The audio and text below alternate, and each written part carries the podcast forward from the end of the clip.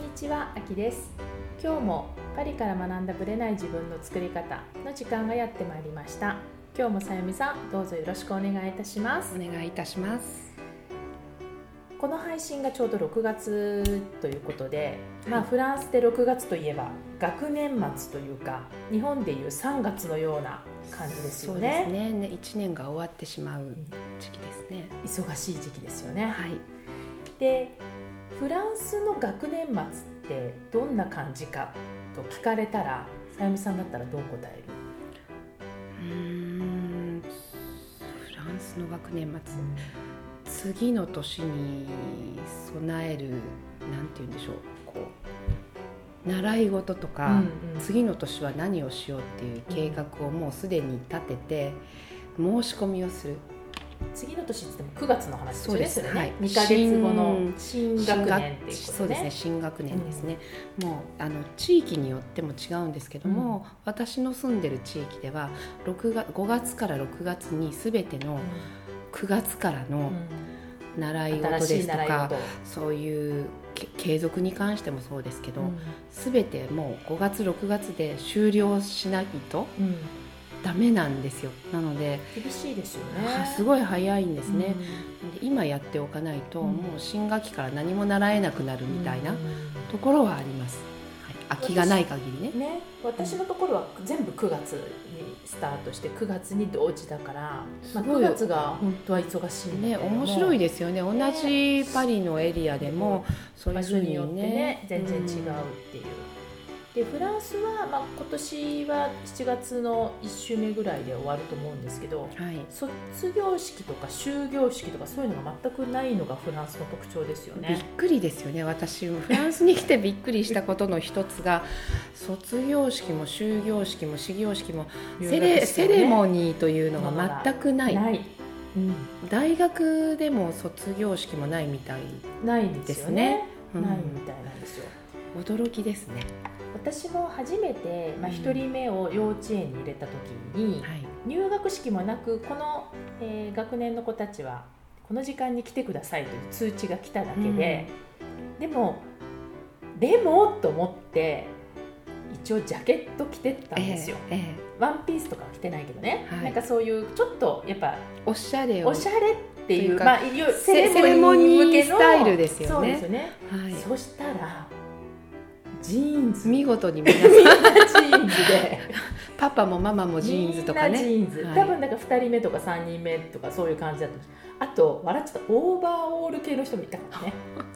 全然気にしてない、確かにあのセレモニーないし、あの本当に初日も皆さん普段着でき普段着ですした、ね。本当に普段着、わかります。だから私が浮いて見えた自分が、うんだからそんな感じで終わるからこう節目っていうのがあんまりない感じですよねこっちにですね、うん。なんか寂しい気もちょっと。せめて本当に卒業式ぐらいはやろうよって、すごく思いますけど、やらないしね、先生たちもなんかそういう感覚がないですよね。そうですねちょっとそこが日本との大きな違いですよね。日本人としてはちょっと欲しいとこですよね、やっぱり節目というのはね欲しいで欲しいすねですよね。はい、はい、それでは本編スタートです。はい今回は開運ウォーキングコーチ蔦井真由美さんのインタビューの2回目です。前回はアメリカに住み始めてからの文化の違いだったりアメリカの教育っていうことに関していろいろ話を伺いましたが今回は彼女の本業であるウォーキングのコーチのお仕事について詳しく伺ってます。それではお聞きください。ウォーキング出会いというか、ウォーキングを始めたきっかけってどんなところにあったんですか、ニューヨークに住み始めて、産後の体をうん。自分でテイクケアしていたつもりがうん。だんだんとこうたるみがうん。激しくなっていったことうんうんうんとその時にあの、まあ、家族の都合で一番最初ニューヨークに来たんですけど、うん。別居を始めてたんですよね、でマインドの部分もすごくこう落ち込みがちになっていった時に、うん。そのウォーキングをあの一回日本に帰った時に習う機会があって、でその後自分で自主練をずっとうん。3ヶ月ぐらいしてたんですけうん。ど、マインドとうん。それから、まあ、体がどんどんこう上がっていった。うん。その経験を自分で体感した、うん。なるほどなるほど。などううん。例えばどう上がってくるの？そのウォーキングをしてバストが下がっていたのがうん。だんだんこう上がってくる、あ体型から入ってきたわけね。体型から。じゃあそう、でヒップが落ちていて横に広がっていたのがうん。真ん中にキュッと寄ってうん。上に上がってくる、え自主練ってちなみにこう結構頑張ってたいやそれがね楽しんで毎日歩く、うんうん毎日歩く時間家の中でもうん。外で歩く時間もうん。意識ししてて歩いた。歩いたうんうん。ただそれだけ。なるほどね。だから頑張って一生懸命歩こうんうんうとか言った記憶は全くなくて、でただ楽しんで歩こう、うんうん。ただその時に意識して正しい姿勢で歩こううん、っていうことをやっていただけ、うん、なるほどね、うん。そしたら、まあ、体の方が先に変化が来てそう。でそこからマインドが、うん。体が変化してくるとともにうん。マインドがどんどん上がってきた。マインドはどういうふうに上がっていった？のあんまりネガティブなことを考えられなくなった。うん、慣れなくなったのね。実際考えられなくなった。うんそう。姿勢を正すことによってうん。落ち込めなくなった、うん。落ち込んでも落ち込む時間が短くなった、うんうんうんっていう変化をものすごく自分で体感して。う、ん。なるほどね、うん。でそっからじゃあ教えようと思ったらやっぱそういうことがきっかけそう。自分でそれをきっかけとして、うん。独り占めしておくのはもったいないなと思ったのがきっかけで、うん。周りのお母さんたちとか、うんうん。子供たちのお母さんたちとか、うんそこから、まあ、広がっていって自分の住んでいる地域で、うん。まあ、広告を出したりとうんか、うん。それがまあ口コミで広がっていったりとか、うん。まあ、ブログを始めたりとか、うんうん。そういうことがきっかけでどんどん生徒さんが集まってくるようになってきた。それ何年前ぐらいの話？10年前かな。10年経つんだそうね。ちょうど子供たちがうん小学校中高？う、ん。うん、4年とかうん。5年とかになったぐらい、そうかそうか、その中で自分の気持ちとか、うん。それもまたこうせ教えることによって変わっていきました、あ行きました行きました。やっぱりその、生徒さんたちが私と同じように体感していく人たちが増えていくこと、うんうんうんそれからそうそう変わらない人もいるんですよ。そのウォーキングを習っても。やっても。うんうんそこでどうしてなんだろうっていうふうに、んん。より以前よりも深く追求するようになったし、まあ、要は同じことを教えてるのに、うん。変わっていく人と変わらない人が出てくるってことよね。そう。だから変わらない人が悪いとか変わる人がいいとかではなくって、うんうん。やっぱり来ていただいたからには、うんうん。何かしらのう改善ん。うんをしていいく姿をうん。もう見ていきたいなと思ったので、うんまあ、それぞれにスピードはあるんですけど、なのでそこで改善していくにはじゃあ自分でどうしたらうんいいのかなっていうふうに教え方をすごくうん。追求するようになったし、うんみんなに均等に伝わるように、より伝え方のうん。中の部分うん。をもっと勉強するようになったし、なるほうどね、ん。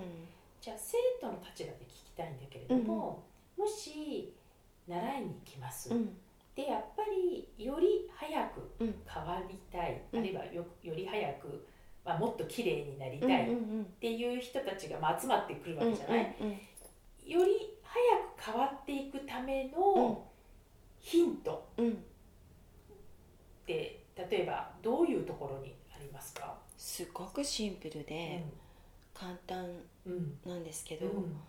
とにかくもう素直になりうん。まずは実践してみる。なるほどね、もうそれにつきます。その自主練をまさに自分がやってたように、そこう素直に実践をするう、と、うん、素直に実践する、うん。で素直に自分の体に向き合う。うん。で素直に自分の体の声を聞く、うん。素直さが一番のキーワードでうん。で頭で考える前にまずやってみる、うん。頭で考えちゃうとね、うん。止まっちゃいますそうよね。なんです。うん。なのでまずやってみる。でやってみてあこうかなああかなっていうふうにうん。自分と向き合いながら、うん。まあ、変えていくみたいな、変わっていくみたいな感じ。うんやっぱりこうみんな早く結果を求めたいじゃないですか。うんうんうん。だから、うん。素直になって早くやりたいんだけど、うん。こう結果が欲欲しいからこうつい焦ってしまったりとかして、自分の声を聞く余裕がなくなってしまったりとかしてしまう人っていうのも多いのかなって。そうですね、多いかもしれないですね、でもそこにはまってしまうと、もう本当に全てが止まってしまう事態になりかねないので、やっぱりこう頭で考えてしまっているなっていうところに気づける自分でいたりとか、もしも頭で考えすぎてしまっていたら、より体で実践する方をスピードを上げてみるとその回数を増やしてみるとか、うん。っていうところもシンプルにシンプルに体現してみる、シンプルに行動してみる、そこに移行していくことがすごく大事かなと思う。頭で考える時間を少なくするより。少なくするっていうことね、うんうん、より少なくする、うん。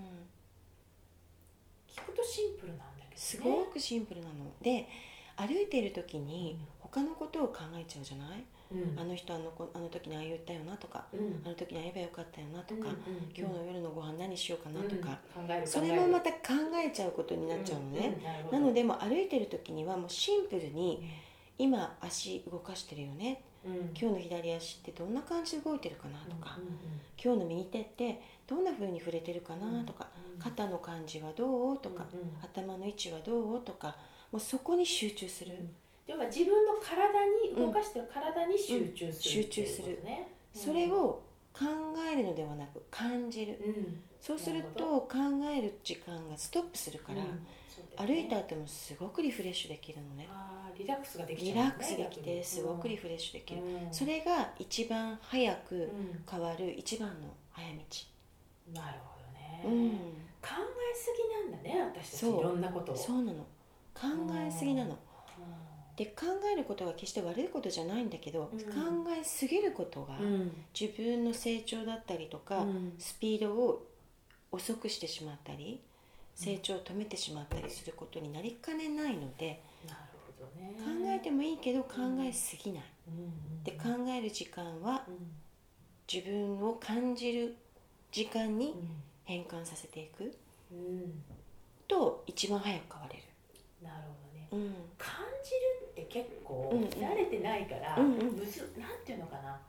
頭ではその感じるっていう理解はできるんだけど、うんうん、感じていく時って、うんうん、慣れてないと、結構最初は難しいのかな難しいと思う。難しいですね、感じ方がもう退化してしまっていて、感じられない体だ,、ね、だからもしも感じられなかったら、感じられない体を感じてみるみたいな。なるほどね。自分が感じてないってことを感じる、ね、感じる。そう。そこからでいいと思う、あこんなに私感じられないんだねって、それを感じられないことを感じながら歩く、うん。でも本当にすごくわかる話で、うん、結局私がやってることをそれは心バージョンでやってる、うん、その感じてないとか感じてるっていうことをより自分で感じて客観的に自分で見るっていうか、じゃあどうするっていう話にしていくっていう感じだから、まあ、それを歩くっていうことで体現してるっていう感じですよね。ですよね、自分の体を使って感じて、そして俯瞰的に自分を見ていく。なるほどね、常に自分がそこに俯瞰的にいると意識ができて気づける、成長が深くなる、10年教えてきたりとか、うん、まあ、いろんなことを多分その教えるために学んできてもいると思うんだけれども、自分の中での変化、ご自身のね、変化って例えばどういうところにある、あのやっぱり皆さんにいつも伝えていることを、自分軸を整えていこう、形成していこう、それから落ち込んでもいいけれども、その落ち込むエネルギーっていうのは、決して周りにも自分にもいい影響を与えるものでなければ、よりいいエネルギーのビーイングでいられるように、そのためのウォーキングだったり、姿勢だったりするってことを伝えてるんですけど、それが皆さんに伝えていること自体が私にとって一番大切なことだったり、影響があったりとか、自分が自分軸を形成できてきたなっていうまだまだですけど、自分にとって一番有益だったことだなって思いますね。教えることによって自分が一番学んでるみたいな。そう。うん。うん。なるほどだから伝えれば伝えるほど、うん。私もうん。どんどん改善されていく。それはウォーキングってだけじゃなくてってことだよね。うんとツールとして入り口がウォーキング。ではあるけれども、あのやっぱり大元とつながれる、自分の大元とつながるっていうところが、まあ、最終ゴールでもありゴールはないみたいな、ゴールはないんだ。ゴールはない感じがします。うん。ね、開運っていうのはうん、どういう意味で開運ウォーキング？あのねこの私伝えてるウォーキングのことを歩くウォーキングって言って、歩くはアルファベットで、うん。ウォーキングはカタカナうん。でお伝えしてるんですよね。で私が独学で学んできたことだったりとうんか、あの今までのあの経験が伝えたこと、うん。全てをこうまとめたもので私のコンテンツとしてうん。お伝えしているものなんですけど、うん。これを受けてくださった方たちがどんどん開運していくんですよ。開運って夢が叶ったりとかこういうことをしていきたいっていうことが現実に実現されたりとか、例えば赤ちゃん欲しいと思ってた赤ちゃんができたりとか、うんうん。結婚したいと思ってたらうん。結婚できたりとか、うん。そういうこのいいエネルギーの状態がうん。こうずっと続いていくうん。人たちがそうそうそうそう増えていく。うん。からいい状態に自分が持っていけるようになる人がすごく多い、それで開運開運になったウォーキングにしたんです。なるほどね。そう。で皆さんにいつもお伝えしていることは、もう全てはうまくいっている、うん。英語で言うと「all is well」なんですけど、うんうんうんそれを、まあ、短縮語にしてうんうん「すべ馬」うん。ね。そう。うん。だから「すべ馬ウォーキング」とも言います。す まあオフィシャルな感じでそう。すべ馬すべ馬ウォはーキング。うん。もう皆さん受けてくださった方たちはもう分かってるのでうん「す。べ馬です」先生すべ馬です。今日もすべ馬です。みたいなメッセージとかメールをくださる方がすごく多いですね。面白いですようん。ね、うん。やっぱりそういうメンタル的なものもサポートされたりとかしてるすごくしますやっぱり体とマインドってメンタルってすごごく密接な関係にあるから、ですよね。体から入っていった方がメンタルの部分が整うのがすごく早い、あ体から入っていった方が。入っていった方が。うんうん。メンタルから整えると、うん。より方が体から整えていくよりもうん。少し時間がうん。かかる人も多い中、うん。なるほど、体から整えていくと、うん。メンタルもうん。それに準じてうん、整えられる。早い早いスピードでうん。うん。なるほどね。どれぐらいのそのスピード感なのこうこうなんかこう人が変化していく最近ではね2時間のレッスンで見事に変わる人が本当に増えてきてる。どこが変わっちゃうの？例えばあの膝の間が離れてます。だからここをくっつけたいんです。って言ったらうん2時間の人がくっついちゃったうり、んなるほどなるほど。から足が太いからうん嫌なんですとか言って2時間で細くなったりとか。うん、うんうんうん。もう自分で明らかに鏡を見てうん。驚くほど。うん、驚くほどにわあ遅くなって膝がくっついちゃいましたとか、それからエネルギー的なものなんだけど、なんかこうどんよりしていた雰囲気がうん2時間のレッスンの後うん。すごくこあうクリアになっているっていうのを私が見ても感じるけどうん。本人が見てうん。感じる、うん。わあこんなに私なんか変わってるっていうふうに感じられる人がすごく増え増えてますね。なるほどうんうんね早いんだね早い。そのスピードが。うん、すごく早い。なるほどうん。ねそっかそっか。面白いですねやっぱり。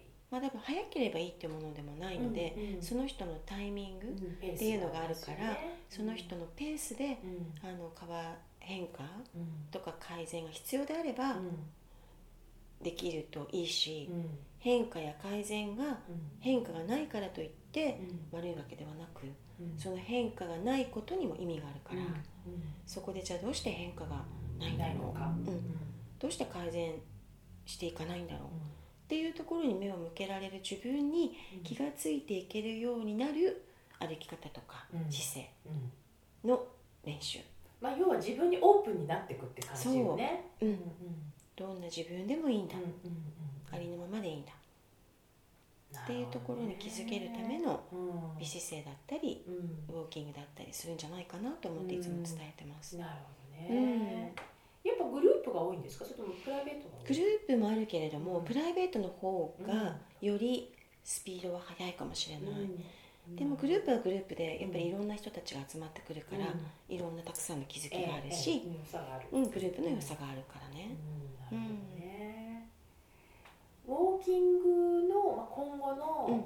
その、まあ、10年経ってきて、うん。これから自分の中では、うん。まあ、開運ウォーキングは続けていくとは思うんだけれども、今後の展開うん。自分の未来に対する展開ってなんかどういうふうに考えてらっしゃるんですねですか2つ今のところあるのでうん。1つはやっぱり姿勢とか歩き方がきれいになっていくにつれて、うん。まあ、メンタルもうん。クリアになってくる、うん。そうすると外見を変えたいっていう生徒さんがたくさんいらっしゃるから、そのための具体的なアドバイスができるように、あの3月に、まあ、日本に何度か何回か勉強に帰ってたんですけど、あのミューズ診断というファッションのイメージコンサルタントの資格を取ったので、それも合わせてうん。皆さんにこうプロデュースしていけるようになったので、うん。それもこうトータルで、はい、皆さんにお伝えしていけるようになっていくのうと、ん。から最近その養成講座うん。ウォーキングのウォーキングコーチの開運ウォーキングコーチのうん養成講座を開いてほしいっていうスベマウォーキングコーチね。そうスベマウォーキングコーチうん。をしてほしいっていう人がすごくいてそのための養成講座を具体的に形にしてやっていこうかなっていうふうに思ってます、ニューヨークでもうん。日本でもうん。それが受けられるようにして、であの本当に私この宇宙に笑顔の量を増やしていきたいなって思ってるから、そのメンタル的にもビーイングな状態も気持ちのよくうん穏やかに安心して喜びとともに生きていけられる人たちが増えていくためのウォーキングだったりそのための美姿勢うん。だったりするのうをん。具体的にお伝えできるコーチうん。ウォーキングコーチを、うん。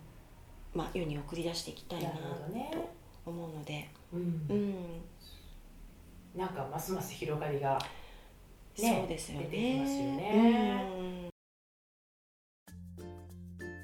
はい。2回目のインタビュー。まだ3回目も続くんですけども、今回ウォーキングの話を伺ったんですけどさゆみさんの率直な感想ってどんなところにあります？うんぜひまゆみさんのウォーキングレッスン受けてみたいなというのが率直な感想。例えばどういうところでそんな風にう感じた？んとねこうまず開運ウォーキングとうん言ってるのがちょっと興味深い、彼なるほど女のレッスンを受けた人はみんな開運してるという、うんうんそこも興味深いし、うん。まあ、彼女ご本人の人柄もあると思うんですけども、うんとてもこうオープンというか、うん。こう壁を作らない方なのですごくレッスンも入っていきやすそうな感じ、ぜひ受けてみたいなという ね。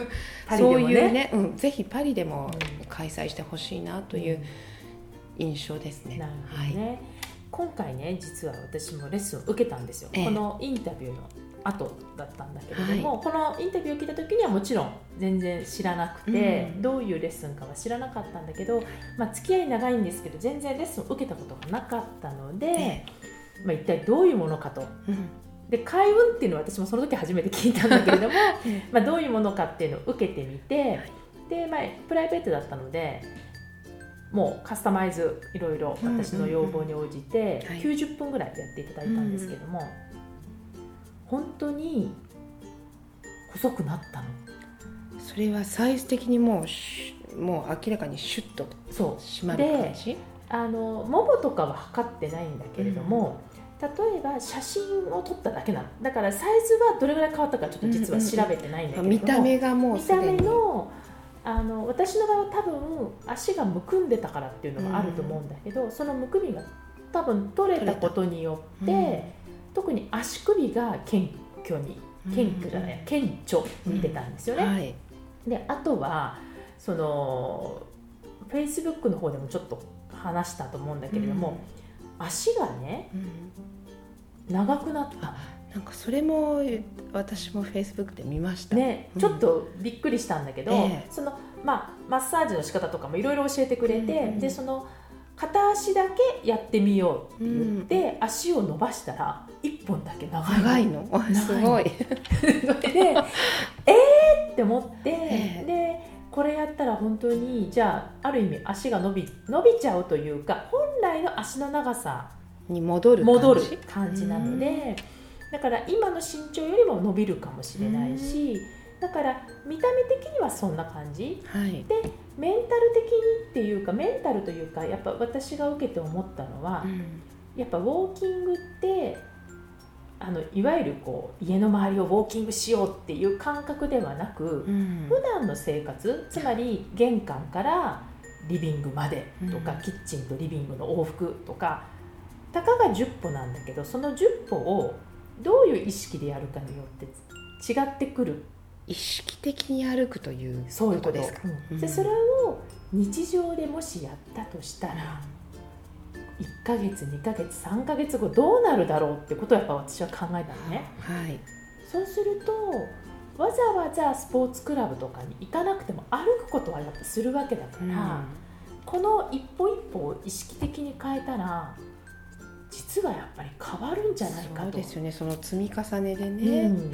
それ毎日のことですからね。で歩かない人はいないじゃないですか、だからそういう意味ではあ毎日に応用できるうん。だからこそやっぱ意識的にやらないとわ忘れてっちゃうともうダメなんだけども、うんうんそれをいかに意識的にやっていくかっていうのをせっかくだから応用したいなっていうのを思って、だからやっぱり私自身も意識して自分で今まで気をつけてたけれどもえまあコーチングもそうなんだけどやっぱ自分では自分の癖ってわからないじゃないですか。え確かに、でそれを他人の目線でこうなんだよっていう自分の癖を教えてもらうことによって、うん。自分のことを客観的に鏡に映しあ自分のこういうところがこういけないんだ。じゃあこうしようっていう発想に切り替わる、うんだからそういう意味では自分の歩き方の癖とかうん。綺麗になる歩き方の考え方とか姿勢の正し方っていうのを学ぶ機会っていうのはね確かに